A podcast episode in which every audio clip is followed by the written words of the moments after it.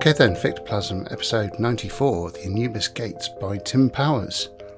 So, The Anubis Gates is Tim Powers' masterful yet pulpy time travel romp through Regency England with um, detours in Cairo and the Restoration era. Uh, it's full of magic, it's weird and famous characters, paradoxes, coincidences, um, swashbuckling, secret societies, thieves and beggars, werewolves and elementals, you know, you name it, it's got a lot. Uh, it's copyright 1983. My copy is the 1997 Ace Books imprint that I probably bought in a Barnes & Noble because um, I couldn't find a copy in the UK. I remember looking for it for ages. Now, later, it was gathered into the Fantasy Masterwork series along with other Tim Powers books, including The Drawing of the Dark and the Fault Lines trilogy, which includes Last Call. Um, it's been included in Cheryl Morgan's list of 12 classic steampunk books, despite being nothing of the sort. But it is kind of it's kind of in that space of you know romantic swashbuckling steampunk esqueness sort of. It's also not Victoriana, of course. Um, Dave Langford apparently had this to say about it in White Dwarf 80, which I'll have to take as read because I've not actually got that issue to hand. But he said this profound it isn't, but the Anubis Gates offers terrific entertainment and much stealable scenario background for Call of Cockburn or whatever that game is called, which I think is spot on. This is a romantic time travelling romp, uh, and that's the spirit in which I'm going to treat it. And as always, I'm going to cover the synopsis, which you know I'll try not to give too much away. Um, then make some remarks on the gameable elements and finish off with some other relevant media. Here we go. So here's the premise time travel is possible, but as a consequence of a magical event in the early 1800s, which resulted in the formation of the Anubis Gates that ripple out in time, connecting earlier and later points in time. Uh, the possibility to travel in time sp- to specific times and places can be mathematically calculated. It's kind of like a, an interference pattern. And the earliest it's possible to go back to is around 1500, the latest is 2116. The actual mechanism is uh, involves being bombarded by very high frequency radiation, so that your physical matter becomes quotes honorary tachyons. You know, at least that's the, that's how the explorers from 1983 put it. Although, you know, it, it's fantasy, it's magic. Now, there's a lot of characters in several groups, but they're all really well signposted and grouped together, so it's really not hard to follow. We'll start with Brendan Doyle. He's our point of view character, an American professor from 1983. I think he's about 35. Um, he's an expert on the poetry of the Regency age, including Coleridge, Byron, and William Ashbless. Now, the explorers are led by J. Cochran Darrow, who's a tycoon with terminal cancer. And Darrow has contracted Doyle as his Coleridge expert because he intends to take a bunch of temporal tourists back to hear a Coleridge lecture. Well, at least that's his cover story. Uh, basically, he's got an entourage of people around him to explore the past. Then we have the magicians, um, including the Master, who is supposedly the most powerful magician in the world, and his agents on in different countries. So the one in the UK is Amenophis Fikee, um, who's also known as Dogface Joe, as a consequence of the thing that happened in the 1800s. That that they basically tried to summon a god, and he went crazy. Um, Dr. Romany is also in England, and he's actually a ka or a duplicate of Dr. Romanelli, who's another of the Master's agents in Turkey. So these are all magicians. Then there are the natives to Regency England, most of whom are involved in the world of organised begging. Now, when Doyle gets stranded, he falls in briefly with Copenhagen Jack's lot, where he meets Jackie, who is actually a woman called Jacqueline in disguise. She becomes one of the other primary characters, and her goal is to kill Dogface Joe, the magician that killed her fiance Colin, by swapping bodies with him.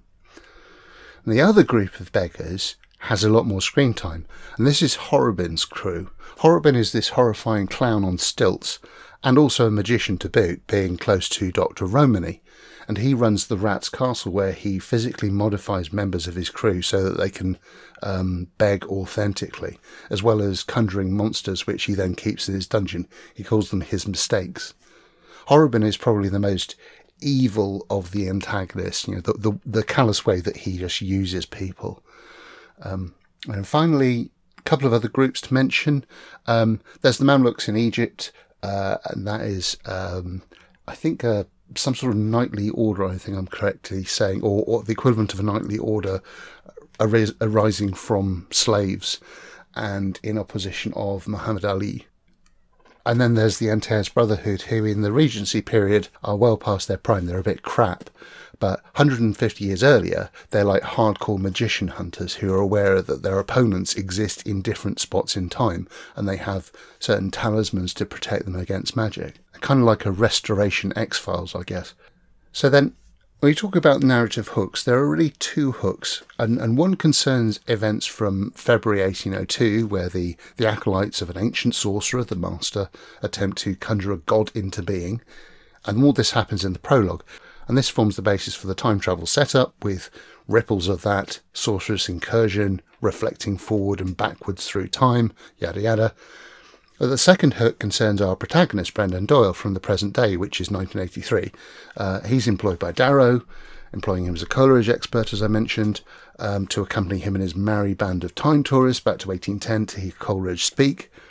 So after some diversions early in the narrative about the hows of, it, of, of which it happens, you know, these honorary tachyons, um, high, frequency, high frequency radiation, the idea that certain spots in history are completely dead to normal physics and um, magic can be done much more easily then.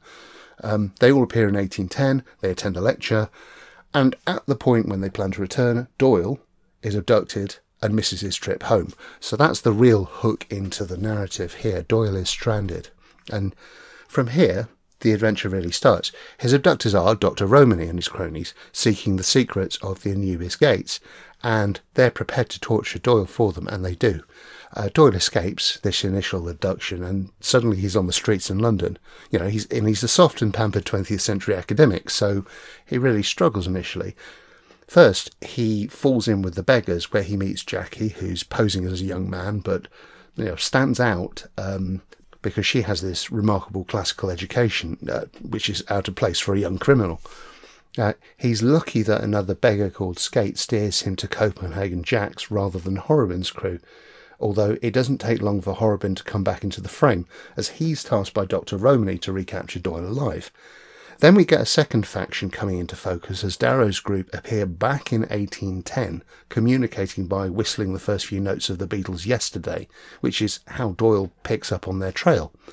Now, we, we learn that after the first excursion, Darrow took the crew back with the intention of living there permanently. And then there's the third mystery, which is that of Fikee or, or dog-faced Joe, who's been swapping bodies with great regularity.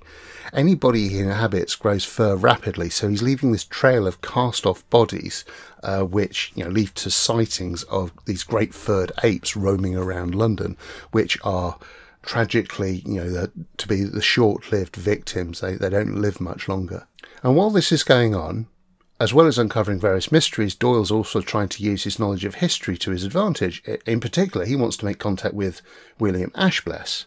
Now, he wrote a biography on William Ashbless, so he knows all the dates of where he famously turned up and wrote certain pieces. But unfortunately, in every location where he expects Ashbless to be, the latter never turns up. And this makes him wonder if his presence is actually affecting the timeline, you know, or, or if he's even in an alternate timeline. And also, Jackie gets caught up in the adventure, as you would hope. That, you know, the point of view characters converge on the adventure for the common good. You know, she's driven by her own agenda of trying to slay Dogface Joe. And she ends up rescuing Doyle from his pursuers, that's Horrobin and Dr. Romany. Then she gets abducted herself by Horrobin's people for her association with Doyle. And from her point of view, we get a protagonist's eye on what the villains are doing.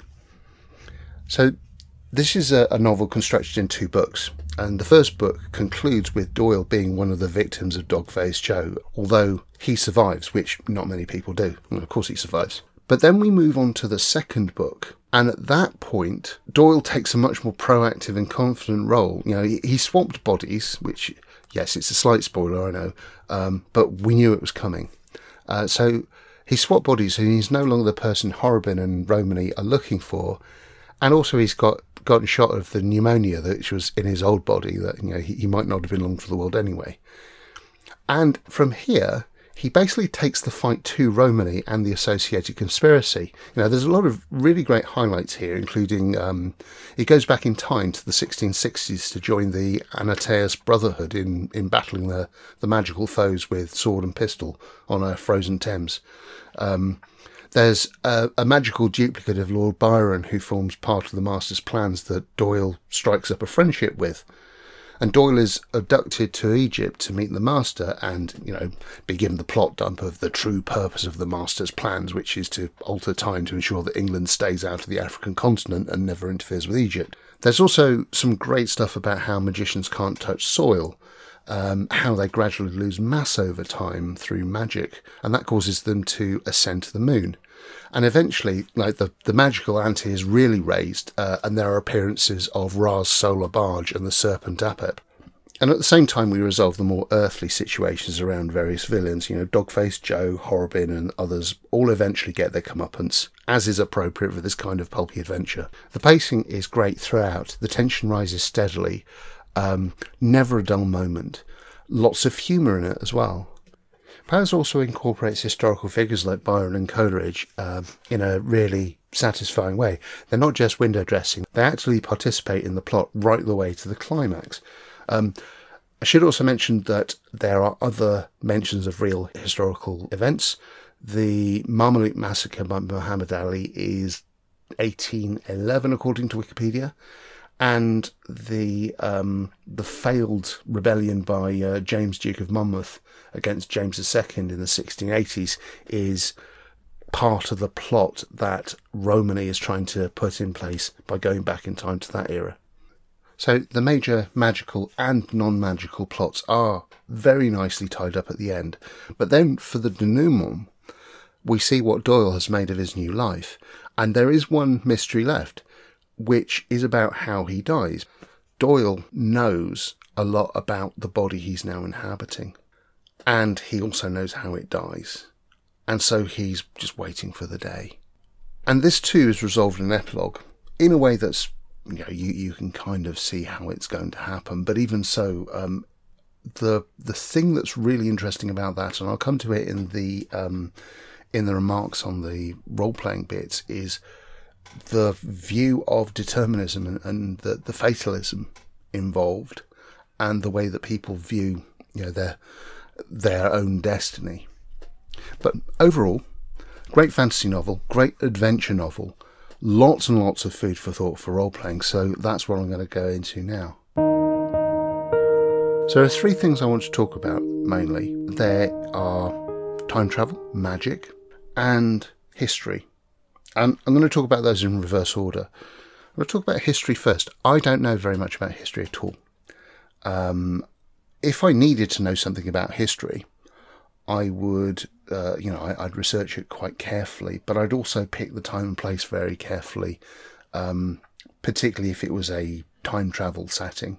Um, I wouldn't particularly want to run a historical setting with a predetermined set of events certainly not with the players in those positions, because of course that removes all agency.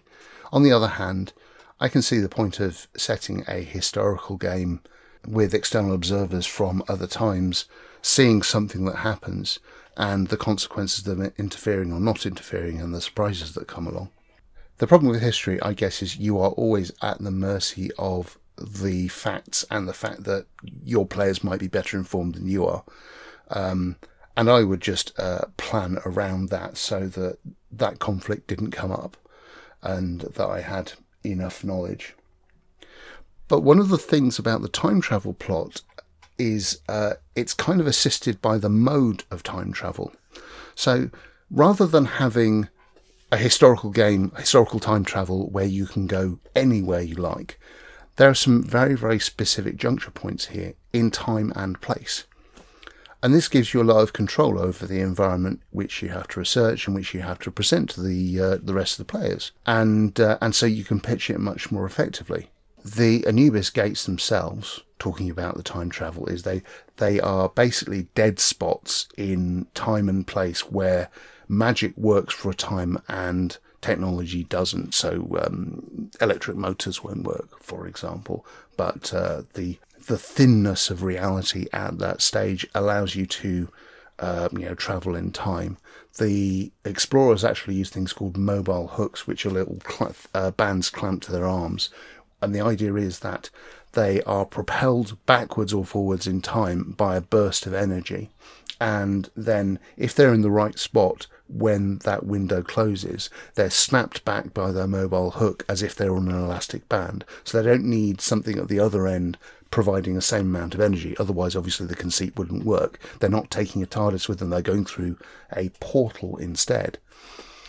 Uh, and of course, it also, uh, that setup presents us with our hook, which is what if you miss your opportunity to get back in that time frame? Well, what you have to do is you have to find another one. And you have to hope that there's one close enough that you can get to within your lifetime. This throws up some really interesting uh, ways that the characters respond to time travel. Um, because, for one thing, if you know that these spots at a particular time and place are all, always available, no matter which entry point you use in the ripples through time, you can always get back to a certain spot over and over again. But you can't just pop up anywhere over and over again. So you could send multiple versions of yourself back to do lots and lots of different tasks at the same time if you chose to. There is a th- th- this is never really tested. There there was a throwaway remark um, that Darrow's second expedition came back to 1810 at the same time, and they were all very tempted to go and look in on the Coleridge lecture in the private rooms. They didn't do that. So it's an open question as to what would happen if you witnessed yourself, if they witnessed you. Could you interfere with your own destiny that way? What problems would it cause? We don't know but good open questions for that kind of game. Um, but yeah, so you could send multiple versions of yourself back in time to witness exactly the same point in time through multiple different perspectives. And I thought that that was quite interesting because it also means that you have effectively, it's not quite a locked room, but it is, it is very much a controlled environment which you can plot out. You could I mean, you, you could treat it like a sandbox. You, you, you tell the players that, okay, you, uh, you can go back in time to this, uh, this place and you have all this information. You can choose to go wherever you want and explore it. As long as you get back to your exit point, you can come back and do more of that later. But the more times you do it, the more risk you run into yourself. And, but on the other hand, the more that you'll know about the environment, so the better armed you will be for the uh, for the second journey back. I mean, that's not a bad scenario idea if you're just going to focus on one period of time. Uh, you could say um, uh, that each person, each time they go back, you increase the risk of bumping into yourself. And whenever people bump into themselves, well, what happens? There might be a conflict, a, uh, a metaphysical conflict as the universe tries to right itself over who's actually the real person you know, because you're not duplicates, you're not ka that um, a duplicate of yourself. You are yourself in a slightly different timeline. There is, of course, the question that um, uh, that Doyle raises about, well, am I actually affecting the timelines by just being here? And that's a good question. Um, he's not. And there's never any challenge to some of the paradoxes that spring up. I mean, there are a couple of real, really fun, silly paradoxes that happen. They just they just happen. Uh, they're not explained. Um, don't think too hardly about them. Just go and enjoy it. I did very much. Uh, but I mean, if you do create a paradox by being there, if you create, say, a circular loop, um, you can do all sorts of things like create people that history remembers who never really existed, or situations, or um, you could be working against future versions of yourself whose perspective has changed and therefore their strategy has changed. And you don't see this first time around, um, but you might see this second time around. Or if you set it up that your PCs have gone back in time and then they encounter themselves who are actually working against them, of course, they won't know why that is. But you don't know how many times those people have gone back in time so you're not actually obligated to have the next trip back directly address those. You just know it's going to happen sometime in the future. So that could be kind of interesting to flip the PCs into NPCs and antagonists in that way. Why would they flip? Well, if you want to gamify it, um, I think you'd have to have all of the characters described in terms of uh, what their ideals are about uh, and, and, what they want to achieve by traveling in time, and whether or not they're bothered by the problems that they will inevitably cause. And some people will be concerned and will be conscientious, and maybe they'll flip early. And some people won't care. They'll be very selfish. So maybe they'll never flip. Maybe they'll always say, well, I, I do what I want is the whole of the law. Other thoughts about this time travel.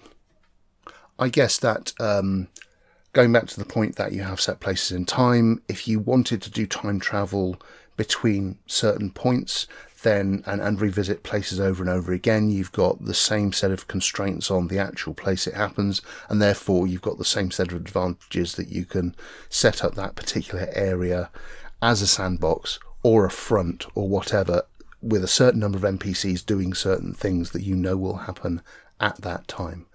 I mean that that again would work in a scenario designer's favor. And so that, that's why I think this is a particularly interesting um, example of time travel that really gives you a lot of interesting things to do with time travel rather than tie yourself in knots, which I guess there is the risk there. But again, just like everything else, you have to be mindful of the potential for causing paradoxes and the effects of people meeting each other, uh, the effects of accidentally or on purpose upsetting known events so yeah, on the whole, I think this is an extremely workable form of time travel. Um, a lot of fun. Doesn't require special equipment.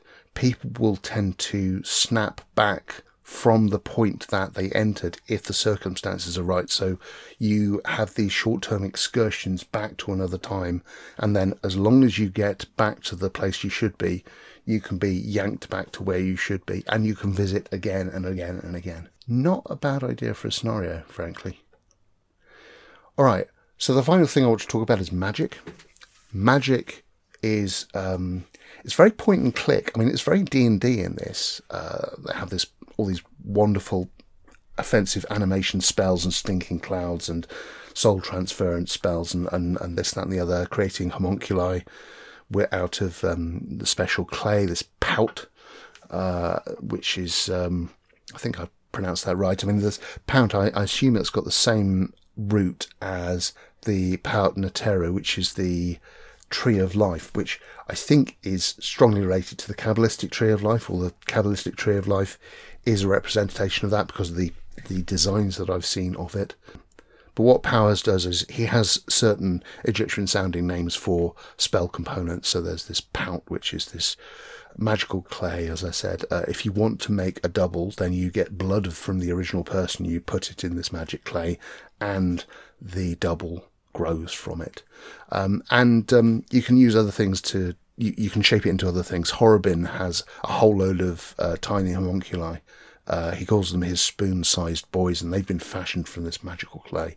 But really, it's D and D style spells. It's not difficult to take that from any role playing game and insert it. And I really like the idea of taking something so cartoonish and high fantasy as D and D spells, and then saying what happens if they if these are available in Regency England. I think that's a great idea. Rather than you know having a a new magic system that sort of tries to be more realistic, and so why why make it realistic? Why not just make it pulpy? Uh, because what matters is not the spell that you're casting. What matters is what it does to the environment and what people think about it and the adventures that appear as a result. Other comments on the Egyptian cosmology for this. Um, there's a mention this uh, Romany is Dr. Romanelli's ka, so he's this duplicate. Now, my understanding, I think it's in the Encyclopedia Britannica I read this, is that ka is sometimes erroneously translated as double and that might be where Powers is going with this. It's a bit more complicated than that. It's I think it's the ba, ka, and something else. I mean, I think there's nine components, and I think they're quite useful, usefully listed in Mummy World of Darkness. Although I'm not sure if there's any errors in that, so I'm, I'm not going to go there. But um, it's a good enough word. It's an Egyptian sounding word, and it does make sense that um, a ka is something where you've taken not only the physical form but the the thoughts and experiences of of of the person and duplicated those entirely. And that's what you get, for example, with Lord Byron in this. He's not actually the Lord Byron, he's a ka of Lord Byron, and he's been mentally conditioned to do certain things with the, with the intention that he's going to be a political assassin. Um, which doesn't work out because when Doyle gets hold of him and strikes up a friendship, he basically turns him into Lord Byron. Uh, he breaks the conditioning by talking to him about poetry, and that, that that's a that's a lot of fun in that bit. But um, yeah, the the ka is kind of interesting as well. I guess if you wanted to specifically pick up the Egypt theme, then you might want to look into Egyptian cosmology, the Egyptian, the the Tarot, um, and the other bits and pieces to make things seem authentic. But really, get real. You're you're, you're basically picking out D and D spells and then inserting them into um, uh, early modern and and later historical setting. One of the last things I want to mention about the magic, though, is what the magicians have to give up in order to do magic. And this is really interesting because their magic's really powerful. I mean, they, they can they can blow things up. They can um, they can animate objects to uh, to to fight other people. They can uh, produce deathly clouds of gas. But uh, the first thing is Earth is the enemy of magic, so they can't set foot on Earth without extreme pain. Uh, and it's even if if you're grounded to Earth, then magic won't affect you. So these with the the Antaeus Brotherhood um, are basically these magic hunters. They've all got a little chain attached to the heel of their right boot, and that seems to ground them to Earth and basically protects them to a greater or lesser extent from magic. And um, and another consequence is though, if you're on water, then you're screwed. And you fight a wizard on water, they're going to win. Um, but um, they can't set foot on Earth without pain, which is you know, uh, why Horrobin goes on stilts, for example. And also, they lose mass over time. Now, the, the idea is that a ka is actually a short lived being anyway, and it will gradually lose mass. The idea is they start to float up into the air. There's nothing that can hold them to the earth. Um, there's a really interesting side bit which is about uh, the relationship between sorcery and the moon.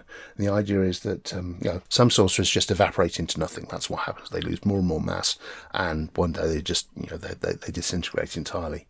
But the greatest of the sorcerers basically strike a balance of what they're doing between floating upwards and staying connected to the earth. And when they've transcended to a certain level, but they're still keeping their body together because they're good enough to do that, basically, um, if they lose contact with the Earth, they'll shoot up to the moon. And there's this whole bit of of the the story that isn't really explained about sorcerers and having a relationship with the moon and traveling to the moon. I don't know enough about Egyptian cosmology to know if that's a if that's a reference to something that Powers if Powers is alluding to um, Egyptian magic, but I thought it was just just fantastic the idea that sorcerers are in pain if they touch the floor. It's harder and harder for them to move about because they can't actually walk on the ground at all. They don't have enough mass to stay on the earth.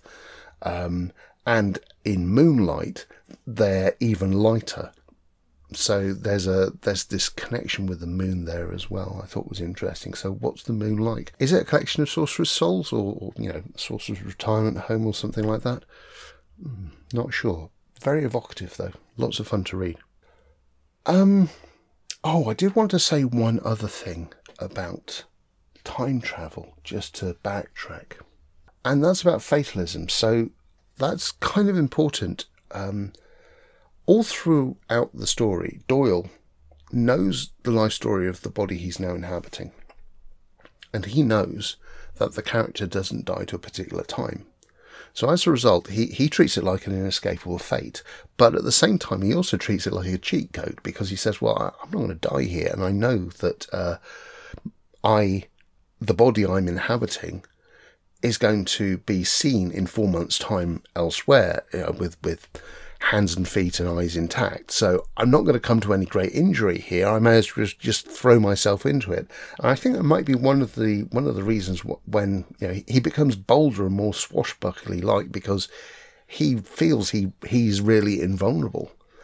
And then there are a couple of things where that is strongly challenged. You know, I talked about people coming back in time and seeing lots of duplicates of each other. Well, you know, if there's a bit of doubt that, well, actually, maybe it's not me that history remembers, but somebody else who looks like me, or or even a double of me, maybe I'm not invulnerable. So there's this really interesting thing that goes backwards and forwards about, am I invulnerable? Then, of course, there's the, the fatalism of I am going to die at this particular time. And I guess if you wanted to play that to a conclusion, you might sort of say, let's talk about the circumstances of your death. But um, I think it's more interesting to talk about time travelers who know they're not going to die. And so, what do they do with those bodies? Um, how careless are they with their own bodies? Just a thought. Right, I normally finish these episodes with uh, talking about other media, so the last thing I want to talk about is some time travel media. Um, so there's a couple of good books. Um, so there's Bid Time Return by uh, Richard Matheson, who wrote I Am Legend, The Incredible Shrinking Man. That is about travelling back in time by basically self hypnosis by making your environment look like an environment from a different age and therefore hypnotizing yourself that you are in a different age. And it works. Um, Jack Finney's Time and Again works a bit like that as well. Now, in both of those cases, obviously it's a one way trip, or kind of. I mean, uh, you, you're going to be. Uh, you're going to need to be quite specific about where you're traveling to. You know, you, you might need a need a paper uh, or other other bits of media from a particular time that encourage you to think that you're not only in a particular age, you're at a particular time and place. That would serve a similar function as the Anubis gates. And I think you could combine the two if you wanted to say, well, what is a, a means of time travel that makes use of a series of gates that are in very specific places, rather than having to have a high energy beam that converts you into honorary tachyons, and then beams you into a different part of uh, the time stream. Um, instead, you gather enough information about the different points of time, and then you hypnotize yourself to believe that you are there and that's how you got there. I mean, you can only do it if you were in a spot where a gate was, and you hypnotize yourself to believe that I'm no longer in 1983, I'm in 1810 in the same place. I think that would that would also work. So similar kinds of ideas. Um, the other bit of media, time travel related, um, not Doctor Who. Uh, I, I, do recommend the Grognard Files episode on Doctor Who fantastic. But not Doctor Who. I'm going to talk about Time Cop with Jean Claude Van Damme, which is a bit dated, especially his mullet, but um, it does a couple of really great things because the the time travel that happens in Time Cop is really only happening between two eras, and it's all about uh, changing the fortunes of a politician. Um, and there's a lot of lot of things that I think I heard recently someone talking about how the 80s was sort of an extreme satire on populism and neo fascism, and our own political situation has now overtaken that and is more extreme than it is portrayed in, say, Robocop. And I think Time Cop's a, a bit like that as well. There's um, there's this idea about uh, a white supremacist party which is completely laughable at the time because it, it just sounds so goofy, and yet, well, we know what the situation is right now. Um, but anyway, Time Copy is interesting because it's got this whole thing about um, people policing the time streams and stopping people taking advantage and changing time in order to improve their own personal fortunes. Um, I think there's an interesting debate to be had as to whether or not that's a problem. Um, and I'll talk in a moment about uh, Continuum. But anyway, Time Cop, the it's it's not actually a bad movie. It's got a really good ending, um, really tense and uh, really exciting because it's uh, it's the point where we have multiple versions of both both villains and heroes in the same place, um, climbing all over a house and hunting each other um, in a, in the middle of a storm. Pretty exciting stuff actually, but um, there are periods where they go forward in time. Sorry, there are periods where they go backwards in time to change something, and then when they return, then um, history has actually changed. Now, to do that in a role playing game, I think would be tremendously difficult because you've. Uh, I, I think the only way you could really do that is to say we've got multiple branching timelines, but they're very specific, and we have set up the scenario in the past that certain triggers will trigger going to certain timelines, and that I think is the only way that you can do that in a manageable fashion. But nevertheless, Timecop does it really nicely because it it picks up a lot of small motifs. Certain characters change, the funding of the time agency changes, the way that people dress changes slightly. I think actually, uh, you know, I, I really enjoyed it. I, I, don't think I've seen it since I uh, since I watched it in the cinema, but it's pretty good. You you could look at Timecop and say, well, I want to make a really tight time travel scenario that's just based around a couple of points in time. What are the events that would change the future and then see how the characters can influence that. They can witness going backwards and forwards between the two points, and indeed, they can visit those points as often as they like in theory. Last bit of media I want to mention um, I've mentioned Continuum and Narcissist role playing games before. Don't want to say too much about them, but the most important thing here is that they're two competing ideologies about whether or not you should be selfish when you travel through time. And Continuum is all about preserving the established timeline, and Narcissist is all about personal freedom. Narcissist, I think, is the more interesting one because of the way that time travel happens. Um, but really, they're a mirror image of each other. So there's a whole load of uh, rules that the continuum and the narcissist view um, that they must abide by to try and travel safely. Um, so the continuum, one of the things the continuum says, if you meet a future version of yourself, you must trust them implicitly because they know more than you. And what the narcissists say is that if you meet a future version of yourselves, they are the last person you should trust. And I think that is extremely applicable to here if you were to introduce the idea of people traveling backwards and forwards in time and meeting more versions of themselves. Um, continuum and narcissist, of course, are the we can time travel anywhere type of thing, which I think is um, it requires so much crunch that it's pretty much unworkable. However, if you took the the continuum stroke narcissist timeline of events, which goes all the way through the various zodiacal ages. And you had the Anubis Gates type thing where you had a ripples of gates that go through different places. You could visit those with a lot less confusion, and you could still probably make use of some of the ideas like, um, you know, spanning and the uh, fragmentation of your your person uh, and multiple people um, finding alternate versions of yourselves, going to alternate timelines. I think that would all work. But the, the great thing about the Anubis Gate setup is it would just make it a lot less work to write a scenario about. So, anyway, those are my thoughts on the Anubis Gates. I can't recommend it highly enough. Tim Powers is a great author. Um, I recommend some of the other things he's written. Um, Last Call is one of them. Uh, he's written on Stranger Tides as well, which I don't think is a masterwork, but get it on Kindle. Um, and that's it. I want to say a big, big thank you to my patrons. Uh, I really appreciate your ongoing support. If you're interested in supporting the podcast, you can do so on Patreon. There'll be a link in the show notes. And um, there are various perks of joining. The main one is you'll get to see something I've written each month. This month's offering is The Six Chambers of My Heart, and I'm going to produce some public facing blurb for that so you can have a taste of, of you know what I'm writing and see if that interests you. But however you want to support the podcast, um, if you can, you know, do the usual like, share, subscribe, promote, that would be much appreciated. Give a review on iTunes, whatever you can do. But anyway, I appreciate you listening. Music for this podcast, as always, is by Chris Zabriskie. Find out more at chriszabriskie.com. Bye.